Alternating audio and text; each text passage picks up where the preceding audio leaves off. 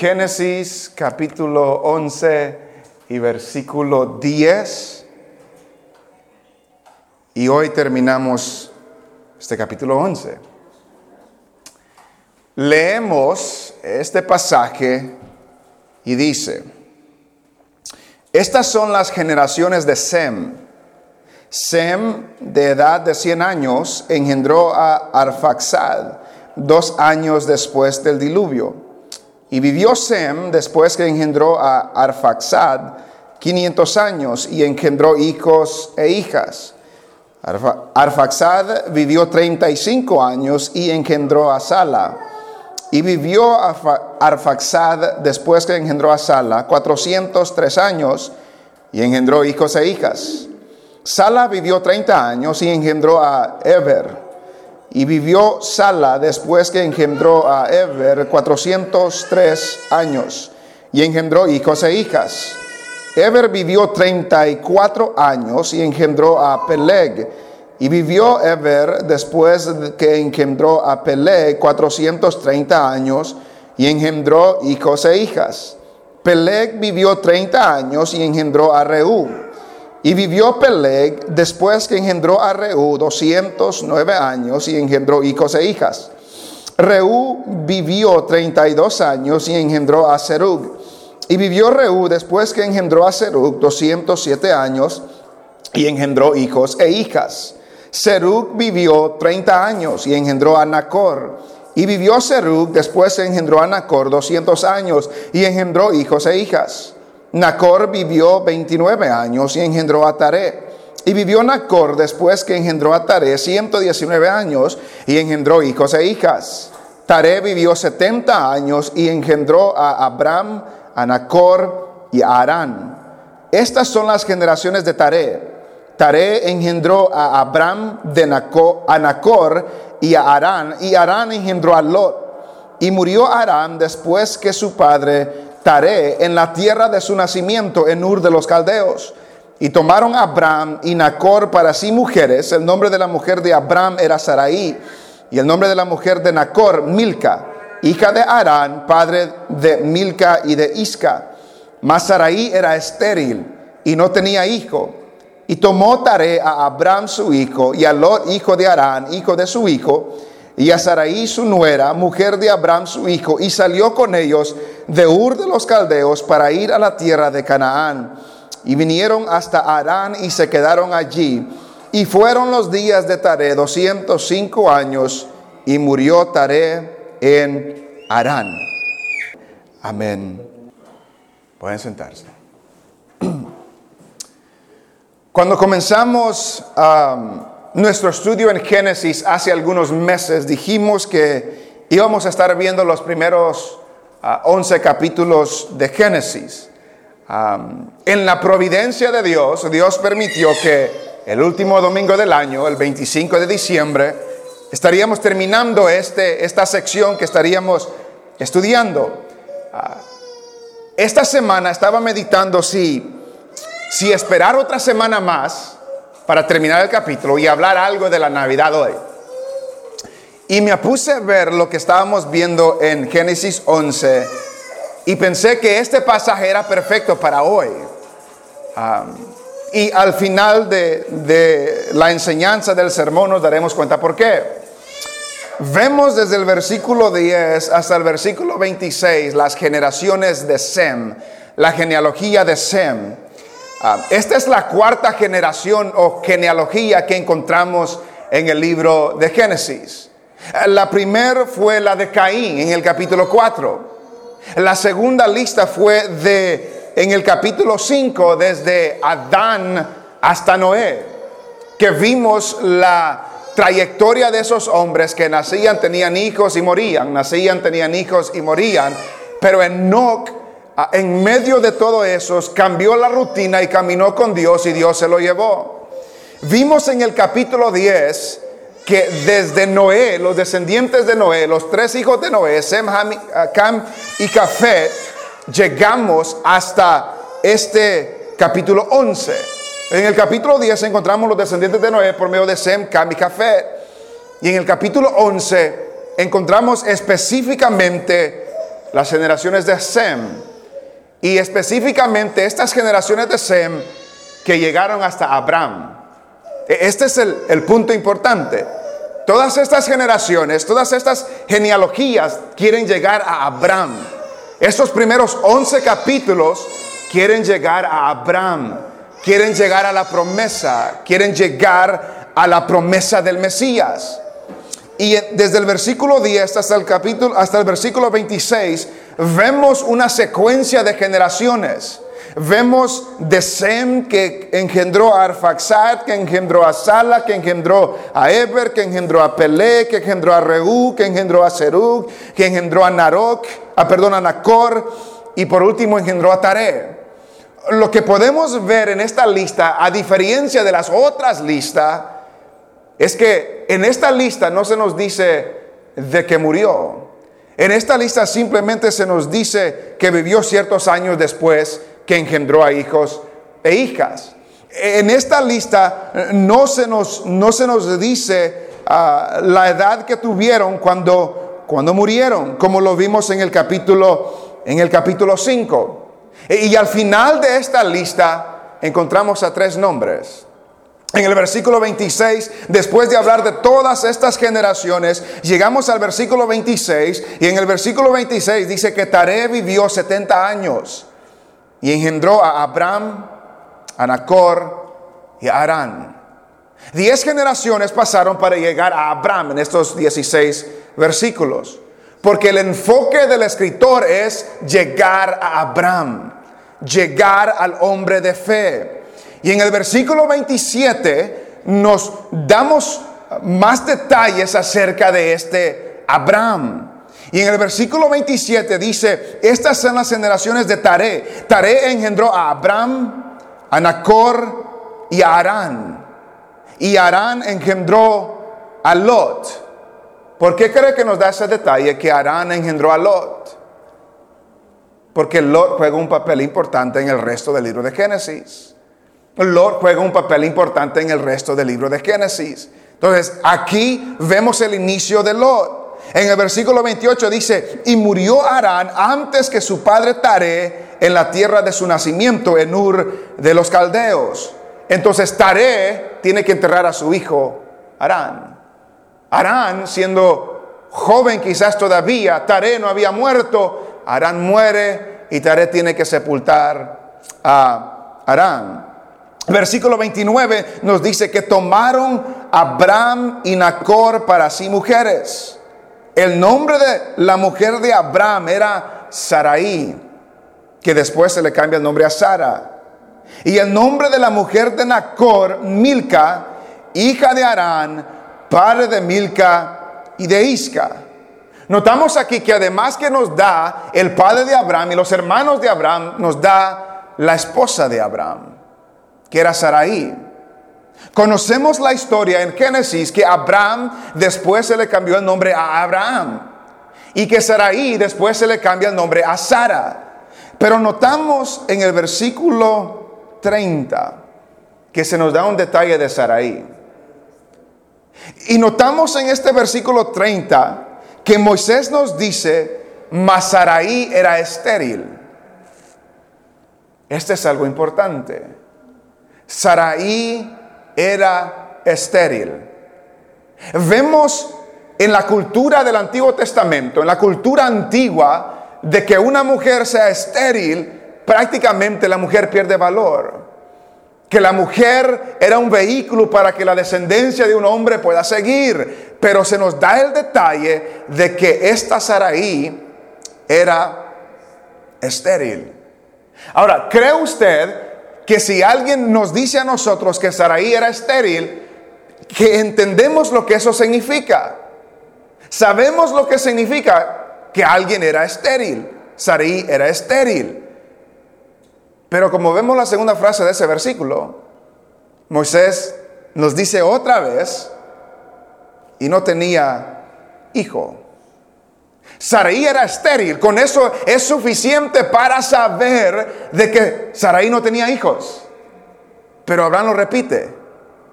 Abraham, perdón, Moisés lo repite. Mas Saraí era estéril y no tenía hijo. Moisés quiere que sepamos que Saraí era estéril. Moisés quiere que tengamos en mente de que esta Saraí no puede tener hijos, de que esta Saraí era estéril, de que esta Saraí no le podía proveer un hijo a Abraham. Sin embargo, la historia continúa. ¿Y por qué es importante de que esta Saraí era estéril? ¿Por qué es importante de que esta Saraí no podía tener hijos? Porque Dios le hizo una promesa a Abraham. Y, cuando vemos que desde aquí el, el escritor de Génesis, Moisés, quiere llegar a Abraham, porque a Abraham se le hicieron las promesas. A Abraham se le dio las promesas del Mesías, del hijo de la promesa. Y inmediatamente después que termina el capítulo 11, comienza el capítulo 12. Y cuando vemos la jornada de las escrituras, comenzando desde el capítulo 12, nos damos cuenta que Dios tiene un plan extraordinario para Abraham y su descendencia. En el capítulo 12, en el versículo 1, note lo que dice.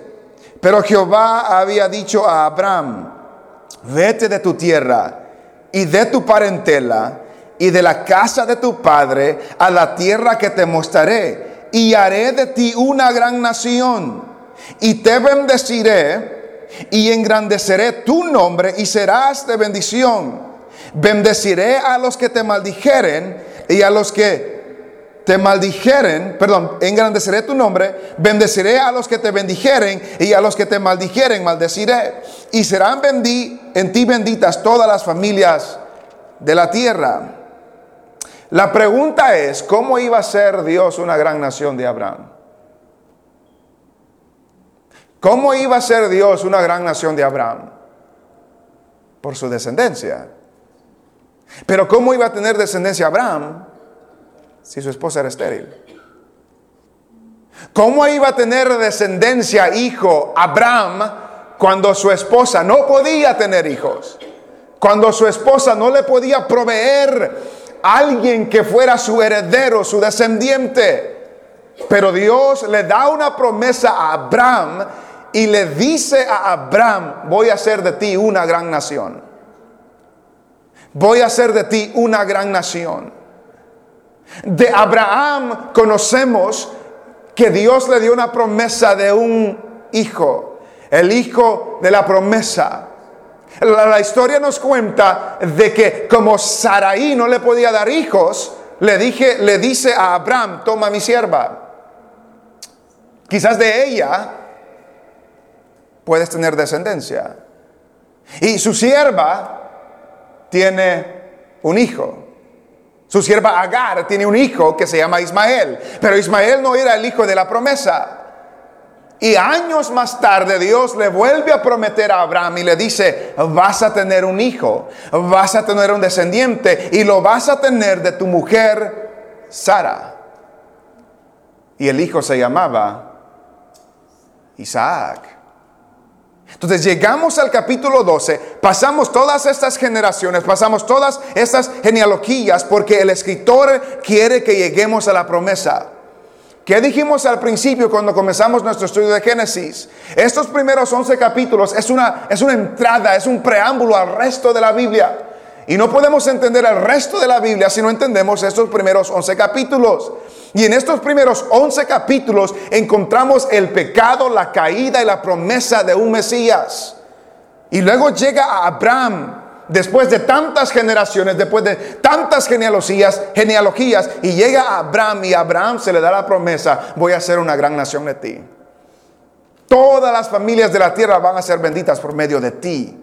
Todas van a ser benditas por medio de ti. Ahora que vemos esa entrada al resto de la Biblia, ¿por qué son importantes todas estas genealogías? Un escritor dice, dice lo siguiente, que hay cuatro conceptos primordiales que se presentan en este Génesis 1 al 11, que son cruciales para comprender el resto de la Biblia. Dice primero, el Dios que entró en la vida de Abraham y Sarai es el mismo Dios que creó todo el universo. Él es el verdadero y el Dios viviente, Jehová, el creador y el salvador del mundo. Número dos, todas las personas se han rebelado contra Dios, su creador benevolente, y su buena voluntad para ellos. La humanidad ha heredado un estado de pecaminosidad de la rebelión de Adán y Eva en el huerto del Edén. Número tres, Dios es un juez que juzgará las acciones de todas las personas. Dios, al mandar el diluvio, lo dejó claro a Noé y a toda la humanidad que Dios castiga el pecado y la desobediencia. Dios no puede dejar que la maldad reine en su creación. Número cuatro, el pecado continúa plagando toda la humanidad. Aún después del diluvio, y aunque el diluvio no borró el pecado, Dios en la segunda parte de Génesis revela que tiene un plan para salvar a la humanidad de sus malas obras. Dice ese escritor, hay cuatro conceptos principales en estos primeros 11 capítulos para entender el resto de la Biblia. El Dios que se revela a Abraham y a Sara es el mismo Dios que creó todas las cosas. El, el, Dios que entra en la vida de ellos es el mismo Dios que entra en la vida de nosotros. Todos nosotros nos hemos rebelado contra Dios y Dios castiga ese pecado y esa maldad. Tercero, Dios como el juez juzga el pecado de todo el mundo. Y el diluvio es una demostración que Dios no va a permitir que el pecado reine en esta tierra. Y número cuatro dice que aunque el pecado sigue plagando a la humanidad, en el resto de Génesis Dios revela un plan para salvar a la humanidad de sus pecados. ¿Por qué son importantes todas estas genealogías que hemos visto? Porque de todas estas genealogías llegamos a Abraham. Y aún más adelante en la Biblia, por medio de estas genealogías, podemos trazar al Mesías, al Salvador del mundo. Vaya conmigo a San Mateo, capítulo, capítulo 1. San Mateo capítulo capítulo 1. Como hemos visto en Génesis, han habido cuatro listas de genealogías para llegar hasta Abraham, el hombre de la promesa. Y en San Mateo capítulo 1, en el versículo 1, dice lo siguiente, libro de la genealogía de quién? De Jesucristo, hijo de David, hijo de quién? Note eso. Libro de la genealogía de Jesucristo, hijo de David, hijo de Abraham. Abraham engendró a Isaac, Isaac a Jacob y Jacob a Judá y a sus hermanos. Notamos de dónde viene trazada la genealogía de Jesucristo, desde Abraham, desde el que encontramos al final del capítulo 11. Y en el versículo 16 de ese mismo primer capítulo dice, y Jacob engendró a José, marido de María, de la cual nació Jesús llamado el Cristo. ¿Por qué demora tanto espacio, tanto tiempo Moisés catalogando todas estas genealogías? Porque quiere llegar a Abraham. Y después de llegar a Abraham comienza el desarrollo del plan de la promesa del Mesías. Y cuando llegamos al Nuevo Testamento vemos que esta genealogía de Jesucristo regresa hasta Abraham. Vaya conmigo a Lucas, capítulo 3. Lucas capítulo 3 y versículo 23. Lucas capítulo 3 y versículo 23 Lucas nos dice lo siguiente. Jesús mismo, al comenzar su ministerio, era como de 30 años, hijo, según se creía, de José, hijo de Elí, y ahí va la genealogía otra vez. Pero note lo que dice el versículo 34. Hijo de Jacob, hijo de Isaac, hijo de Abraham. Ahí terminamos en el capítulo 11, en Abraham. Pero note lo que sigue diciendo. Hijo de Taré, lo vimos en el capítulo 11. Hijo de Nacor, lo vimos en el capítulo 11. Hijo de Seruk, hijo de Ragaú, hijo de Peleg, hijo de Eber, hijo de Sala, hijo de Aicán, hijo de Arfaxad, hijo de Sem. Lo vimos en el capítulo 11. Luego, hijo de Noé, hijo de Lamec, ese es el capítulo 5, hijo de Matusalén, hijo de Enoch, hijo de Jared, hijo de Mahalaleel, hijo de Cainán, hijo de Enos, hijo de Set, hijo de Adán, hijo de Dios. Note eso. Que, Mateo nos, nos lleva por medio de David hasta Abraham, pero Lucas nos lleva no solamente hasta Abraham, sino que nos lleva hasta Adán. Y además de Adán, mucho más allá de Adán, nos lleva a Dios, Hijo de Dios. ¿Por qué son importantes las genealogías? Porque así podemos trazar el nacimiento del Mesías que en este 25 de diciembre se celebra el nacimiento del Mesías y como ya dijo Kelsey, no sabemos si nació el 25 de diciembre, lo más seguro no nació el 25 de diciembre, pero lo que sí sabemos es que nació. Y podemos trazar su descendencia, su genealogía por medio de Lucas, por medio de Mateo y por medio de los primeros 11 capítulos de Génesis. Y recordamos que en el capítulo 11 terminamos con Abraham. Y vaya conmigo a Gálatas. Gálatas capítulo 3. Gálatas capítulo 3. Recordamos que en el capítulo 11 terminamos con el padre de Abraham muriendo. Capítulo 12 comenzamos con Dios hablando con Abraham y le da una promesa de una descendencia, de una nación grande, de la promesa del Hijo que él iba a tener. Y note lo que dice Gálatas capítulo 3 y versículo 16. Gálatas capítulo 3 y versículo 16. Ahora bien, a Abraham fueron hechas las promesas y a su simiente. No dice y a las simientes como si hablase de muchos, sino como de uno, y a tu simiente. ¿Cuál es esa simiente? La cual es Cristo.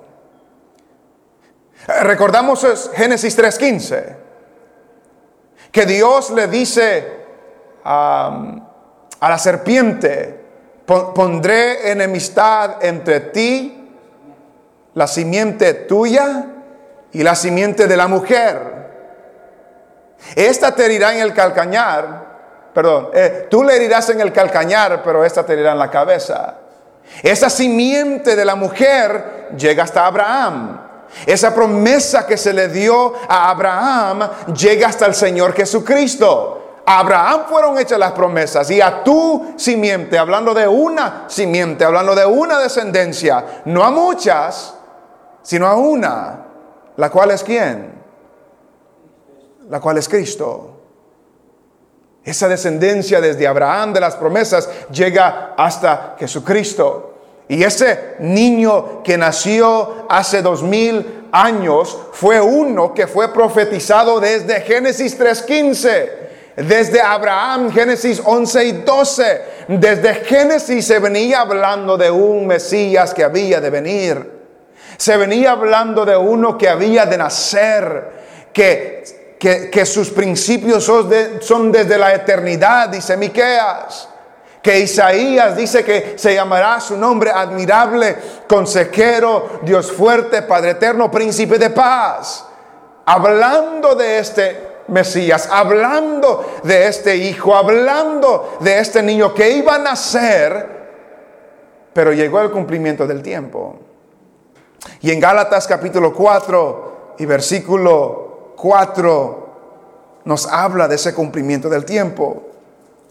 Recordemos de dónde venimos trazando todo esto, de Génesis, de los primeros capítulos de la Biblia, del primer registro que Dios nos dejó a nosotros de la historia de la redención. Y en el Gálatas capítulo 4, versículo 4, Pablo nos recuerda y dice, pero cuando vino el cumplimiento del tiempo, que desde Génesis 3.15 se está hablando de este Jesús, que desde Génesis 12 se le hace la promesa a Abraham y a tu simiente, la cual es Cristo. En Gálatas 4:4 nos dice, pero cuando vino el cumplimiento del tiempo, Dios envió a su Hijo nacido de mujer y nacido bajo la ley. Dios envió a su Hijo. El verbo se hizo carne ese verbo que existía desde la eternidad se hizo carne, nos dice Juan. Habitó entre nosotros, dice Juan. Cuando vino el cumplimiento del tiempo, Dios envió a su Hijo, nacido de mujer y nacido bajo la ley. Y este Cristo vino, este Hijo de Dios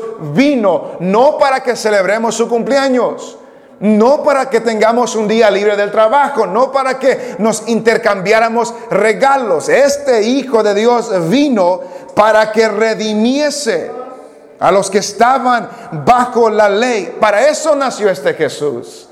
Desde Génesis estaba profetizando, llegó el cumplimiento del tiempo, Dios envió a su Hijo, nacido de mujer, nacido bajo la ley, para que redimiese a los que estaban bajo la ley. ¿Qué significa redimir? Para comprar. Para comprar. No para robar. Cuando yo robo algo no me cuesta nada, simplemente lo robo. Para comprar, cuando compro algo me cuesta algo.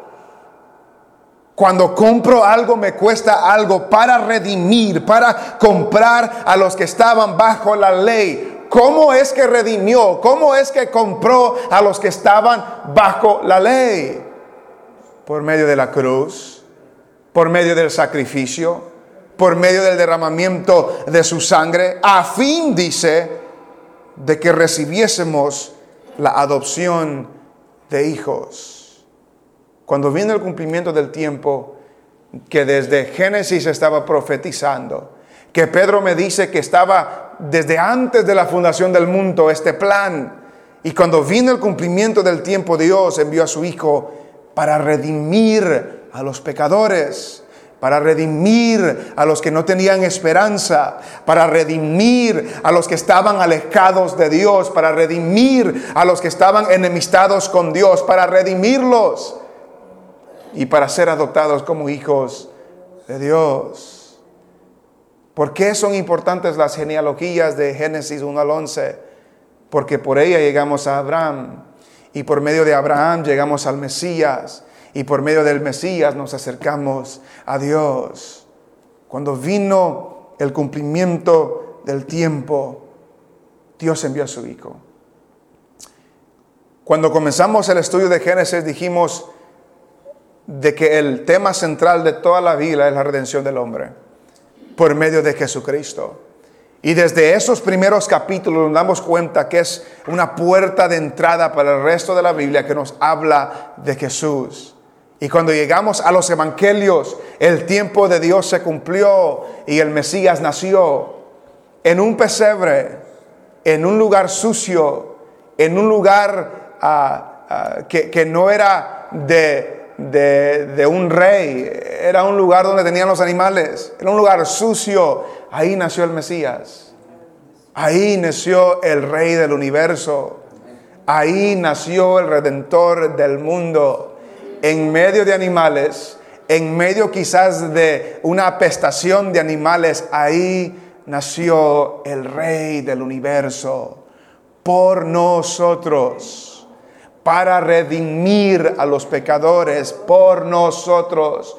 nació en Belén de Judá. Se anunció su nacimiento en los ángeles, eh, que por medio de los ángeles a los pastores que daban testimonio que había nacido en la ciudad de David un Salvador que es Cristo el Señor que se vieron muchas cosas cuando Él nació y 33 años más tarde se vieron muchas cosas cuando Él fue colgado en un madero, crucificado por el pecado del hombre, del ser humano.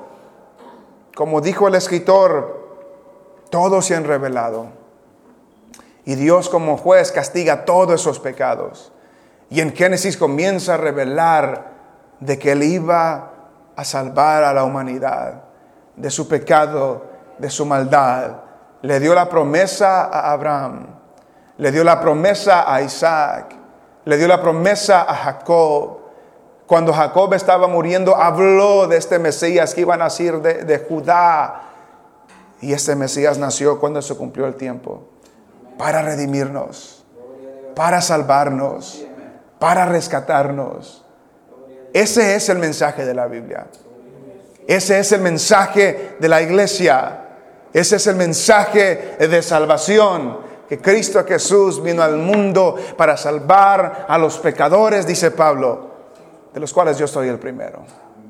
Y no hay nadie que quede exento de eso. Vemos en Génesis cómo Dios creó todas las cosas perfectamente y cómo el hombre la regó, por así decirlo como el hombre desobedeció, como el hombre falló, como el hombre decidió escuchar la voz del enemigo en vez de la voz de Dios. Y entra el pecado, entra la muerte, pasa por todos los hombres, porque todos los hombres han pecado. Pero desde entonces se ven los vislumbres de un Mesías que iba a venir, de alguien que había de venir de alguien que había de venir. Y la gente lo esperaba. Y la Mec tiene un hijo y le pone por nombre Noé, porque este, este nos va a librar de, de este mundo, de esta vida. Pero no era Noé. No era Abraham, no era Isaac, no era Jacob, no era David, no era ninguno de ellos. El que había de venir era Jesús. El que estaba esperando el mundo era Jesús. El que redimiría al mundo de su pecado es Jesús. Y Dios lo envió en el tiempo determinado, en el tiempo perfecto, en el tiempo apropiado, para que el mundo pueda recibir a su Mesías. A su Mesías. Por eso es importante Génesis. Por eso es importante todos esos nombres que, que a veces ni los leemos, ni los queremos leer. Y es difícil leerlos a veces. Pero por eso son importantes. Porque por medio de esas generaciones llegamos a Jesús. Y el mensaje de la iglesia es Jesús. No es otro mensaje, es Jesús. Nació de una virgen, murió en un madero para salvar al pecador y a la humanidad. Dios les bendiga a todos, hermanos. Esa trayectoria que vemos desde Génesis, la vemos porque Dios tenía un propósito. La vemos porque Dios quería salvar a esta humanidad. La vemos de que aunque el hombre le da la espalda a Dios y se aleja de Dios, Dios sigue extendiendo su misericordia y su gracia y su perdón.